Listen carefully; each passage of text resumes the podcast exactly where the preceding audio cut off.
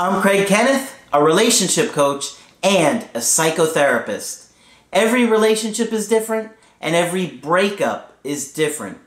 Work with me and you'll get professional help on your situation. And if you're in no contact, focused on personal growth, my workbook series, The Knowledge, will help you make changes like you've never made before. Available now at AskCraig.net.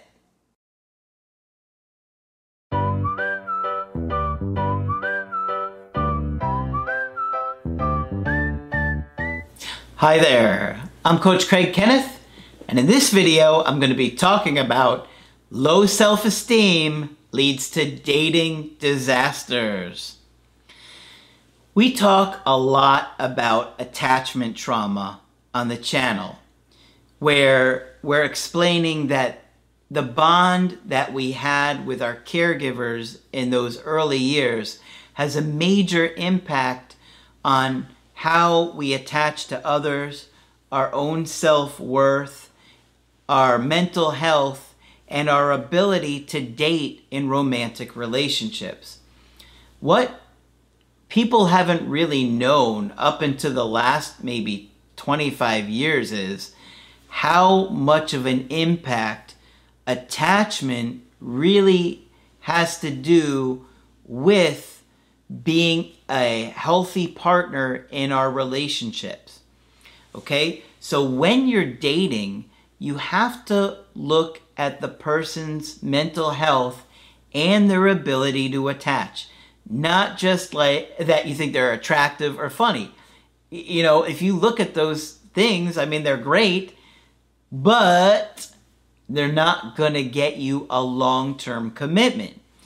You have to look at somebody's ability to bond, to trust other people, to compromise, to show empathy.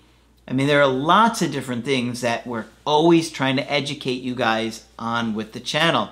The workbooks, the creative healing course are all to help you guys improve those skills, to work through your past traumas, to become healthier adults. So that way, if your ex comes back, they're blown away by the changes that you've made.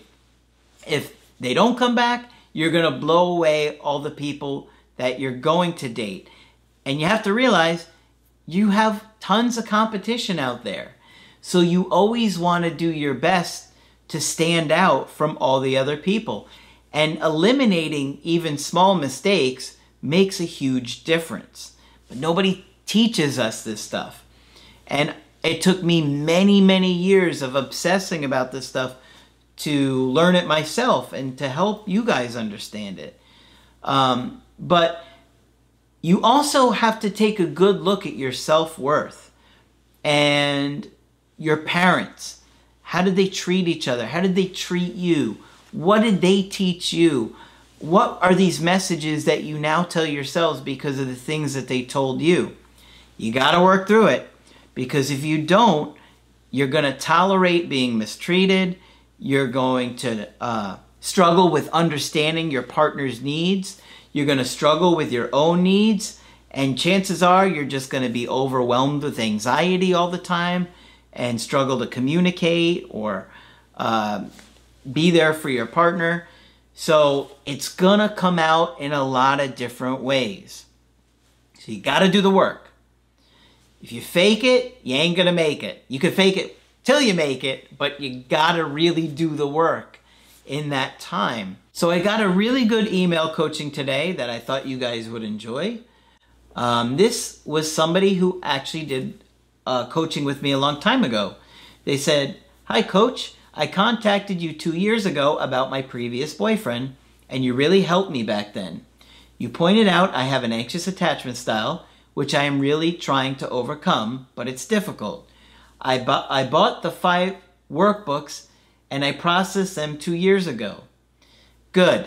Now go back and do them again. If you buy the workbooks, don't rush through them.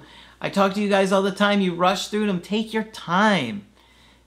Go through them twice, okay? There's a lot of content there, and there's going to be tons of aha moments that are going to hit you when you really take your time or go over things more than one time, okay? I'm having trouble with my new boyfriend. He dumped me a week ago.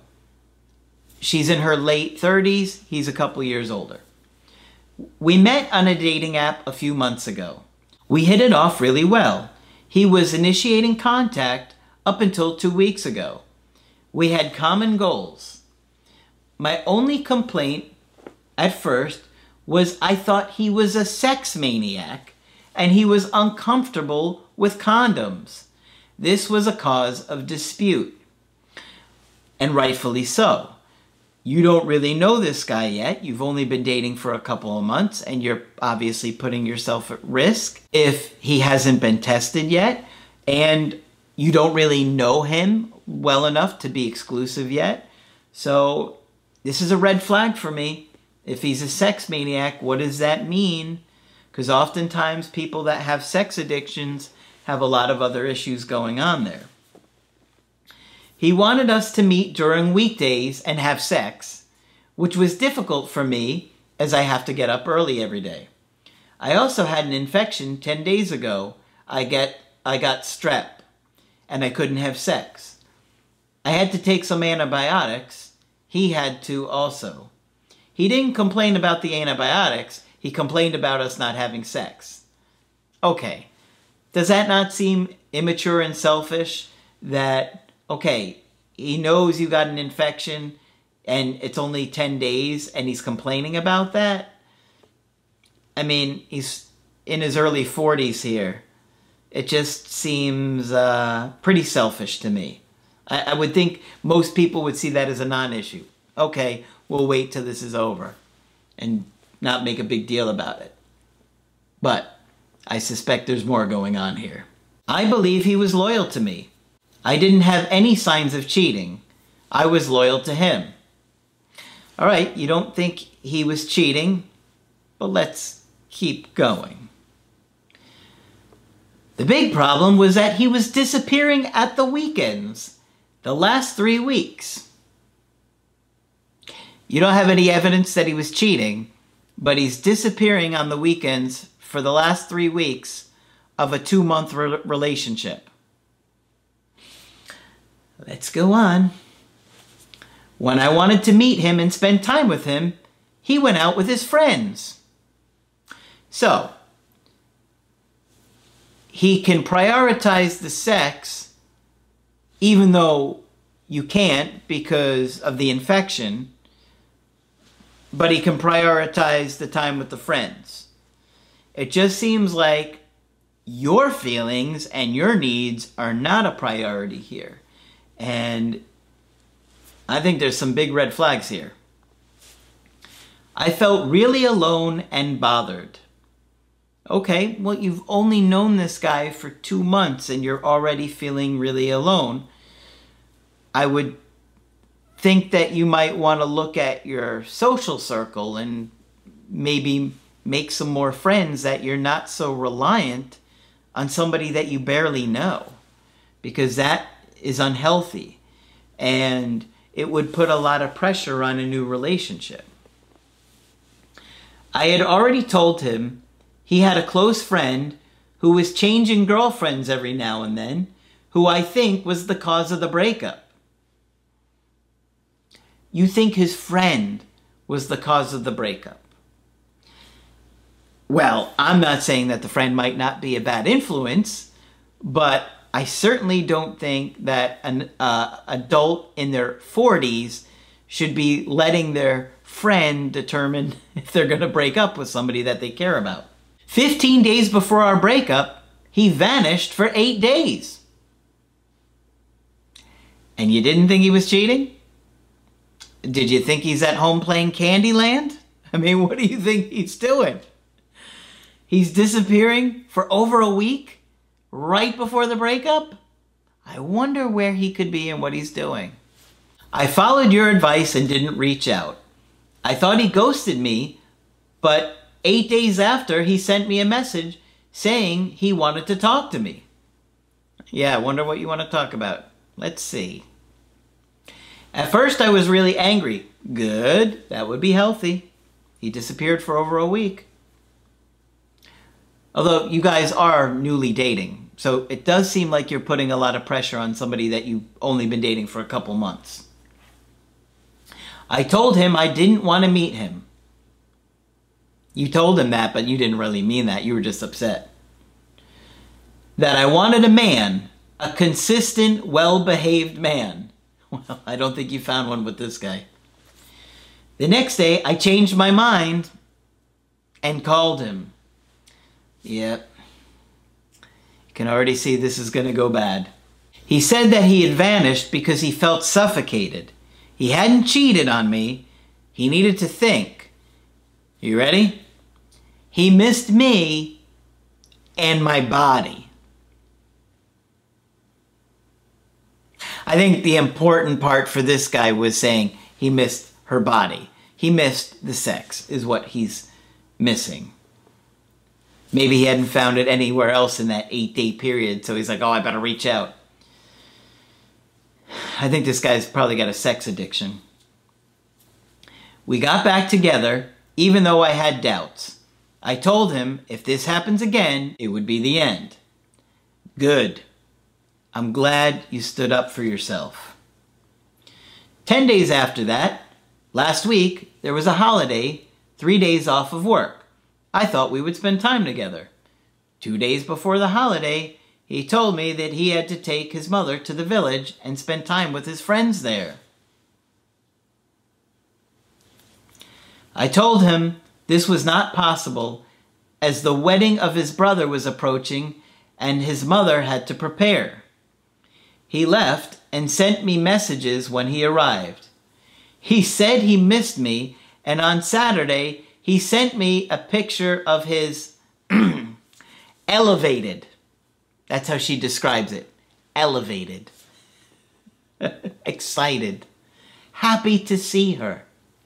A lovely picture.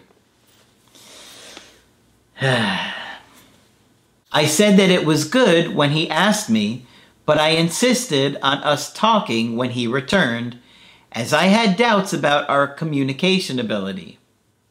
Next day, I felt really lonely. I called him, and he was at the beach with his friend. Okay, so I don't like the fact that you're so lonely and putting so much pressure on a brand new relationship with somebody that you don't really know. That's not healthy for you, okay? And that makes me feel like you've got some attachment trauma going on here, and maybe putting a lot of pressure on your relationships, particularly a new relationship. This would turn somebody off. I'm not saying that this is why it didn't last with him, because I think he's got some serious issues here. But if you found a more secure, healthier partner, I think they'd get turned off with you being so lonely and feeling like there's a lot of pressure to be with you. He was at the beach with his friend who accompanied him at the village, not his mother. I got angry and told him that I felt lonely, and he said, "That's not my fault." Oh, well, isn't that very empathetic and compassionate? That's not my fault. Well, it might not be your fault, but how about saying something that might be a little bit kinder? Seems to me like the only thing he cares about is his elevated friend. I told him he could have told me earlier so that I could have arranged something else, that he didn't want to spend the weekend with me. I told him that I felt like a slut. He only wanted me for sex. Well, I could see why you felt like that, because it seems like that is what he only really cared about. He got angry. He told me he didn't want to waste my time and that we should leave it there. I was angry and told him, since he didn't want to talk about it, let's hang up. I miss him. We haven't talked in a week. I didn't want us to break up. I wanted us to spend time together. Will he come back? And should I contact him to say sorry for yelling at him? Okay. Will he come back if he wants sex? Probably. That's why he would come back. Should you contact him to apologize for yelling at him? No. No, you were standing up for yourself, which I think was the right thing to do, because it does seem like he was just using you for sex. Now, listen, if you guys want to go out and just hook up and keep it casual, that's up to you.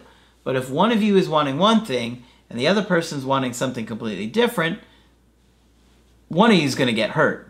And in this case, that's going to be you. He's disappearing. He's not making you a priority with his actions. And it seems like he's only reaching out when he's in the mood. And I think we all know what I mean by that based on the pictures that he sends. So the problem for me in this situation is that you seem to have gotten very attached to somebody that you really don't know. And that's reflective of your own attachment issues. So you got to work through that, because a healthier guy will also get turned off by your needy behavior. And it does come across as needy to put so much pressure on somebody that you really don't know. I mean, this is only 2 months and you were complaining into this about issues like it seems like 5 weeks in. If somebody did this with me, I'd be turned off by it too. You know, it'd be nice to hear something like, I miss you, I want to see you.